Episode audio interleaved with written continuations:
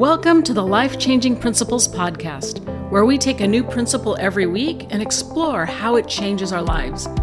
I'm Leanne Hunt, ready to jump into today's principle.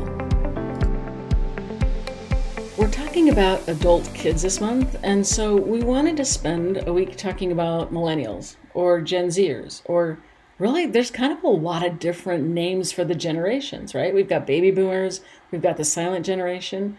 So, what is it about naming generations? And what is it about this whole idea that we used to hear about the generation gap? We're going to talk about all of that for a few minutes. Generations have similar characteristics in some ways because they grow up in similar environments and with similar assumptions. And they're not all the same, but because they've had this big unifying experience, they do have at least some commonalities. So, for example, anyone who grew up experiencing the Depression has some similar characteristics because of that experience. Now, not everyone who grew up in the Depression is a hoarder or saves every little thing, but a lot do. That's why it's become this stereotype, this label. It happens because it happened to a lot of different people. Think about it. Think about some of the assumptions that you have because that's just the way you grew up. You thought that's how it was.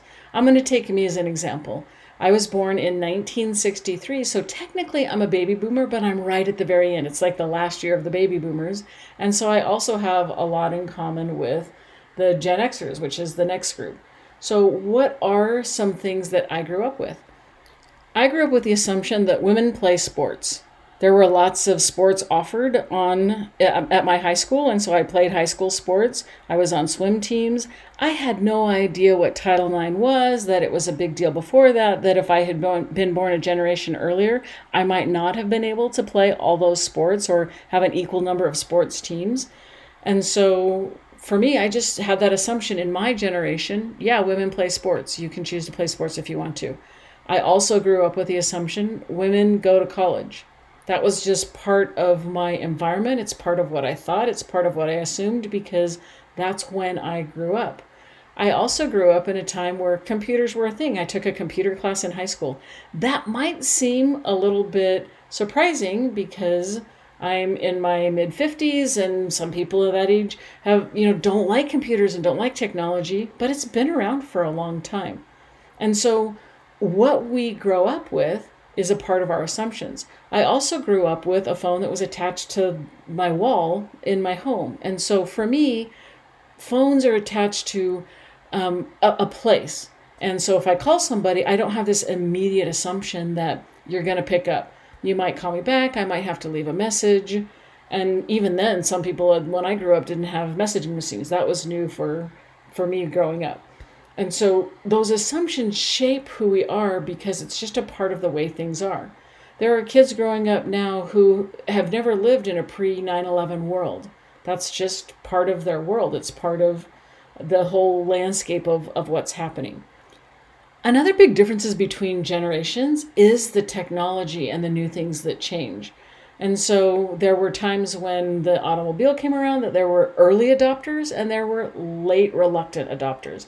And we can choose to be either one of those in the lives of the technology that's affecting our kids. We can be an early adopter or we can be a late adopter, but we're all going to be adopters. So there aren't many people now who are still going around on horse and buggies, and if they are, it's for religious reasons. So we adopt what's what's happening now. Um, same thing is happening with cell phones. Same thing is happening with computers, smartphones. All of those things, you can be an early adopter or a late adopter, but it's not going away. It's the way the world is now. And that's a good thing because, of course, what would we do without electricity? There was a time without electricity. We've adopted it. It's just a part of our whole society. And so it moves us forward as a society, it helps us to progress. But generationally, those who didn't have it and those who do, it's a transition. It's a transition because it's new, but also it's a transition because we're not sure what it means or how it works or or what we actually do with it. It changes our perceptions of things. It changes who we are as people. So now that we've established this idea of there are different generations and they are that way because of the experiences they grew up with and the assumptions that they're making, what does it have to do with us and our relationship with our adult kids or preparing to have relationships with our adult kids? What it has to do with us is finding a way to embrace these differences without judging or belittling or labeling or being negative with our kids or with our adult kids. So, for example, one big thing right now is gaming. Gaming is huge, and I think that most parents think that it tends to be a negative thing. Not all parents, but many, many parents think that. So if you think about gaming, when I had a bunch of kids doing video games and Game Boys and the kind of early stuff, I just thought it was something fun that they did. I kind of limited it. I thought it was a childhood thing when they got into high school and they got into gaming more, I thought, oh, this is something to kind of watch for in teenagers to make sure they don't go overboard because when they get to be adults, then they're going to grow out of it and it's just going to be a thing. So let's just kind of monitor this during high school and limit it. My job was just to limit it. But really, my adult kids and young adult kids, gaming is still a big part of their lives. It's something that they enjoy doing, it's something they do with friends, it's something that my married kids do it's something that's just a new part of of moving forward. It's new to their culture. It's new to this generation. And so maybe as when they were in high school instead of limiting and making that my only job my job might have been to discover the purposes for it to discover what it was like to discover what makes this important to them. Gaming isn't bad. It's just new and different. And so we need to figure out how to talk to our kids about it so, all of us have assumptions based on partly how we grew up. That's just one of the pieces of this puzzle. Because we have different assumptions, because we grew up at different times and different environments, it's really easy for us to judge each other because of our different assumptions. That's what this generation gap is. That's where it comes from. It's because we have different assumptions and now we're judging each other's assumptions.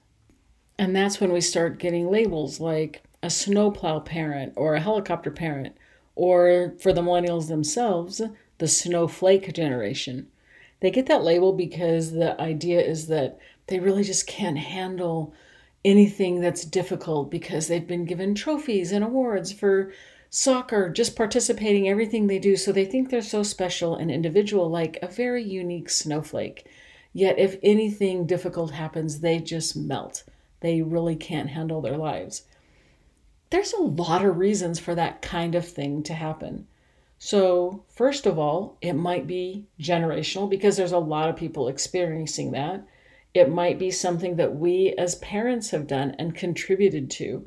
It might be something that's just the way it is because modern life is moving so fast.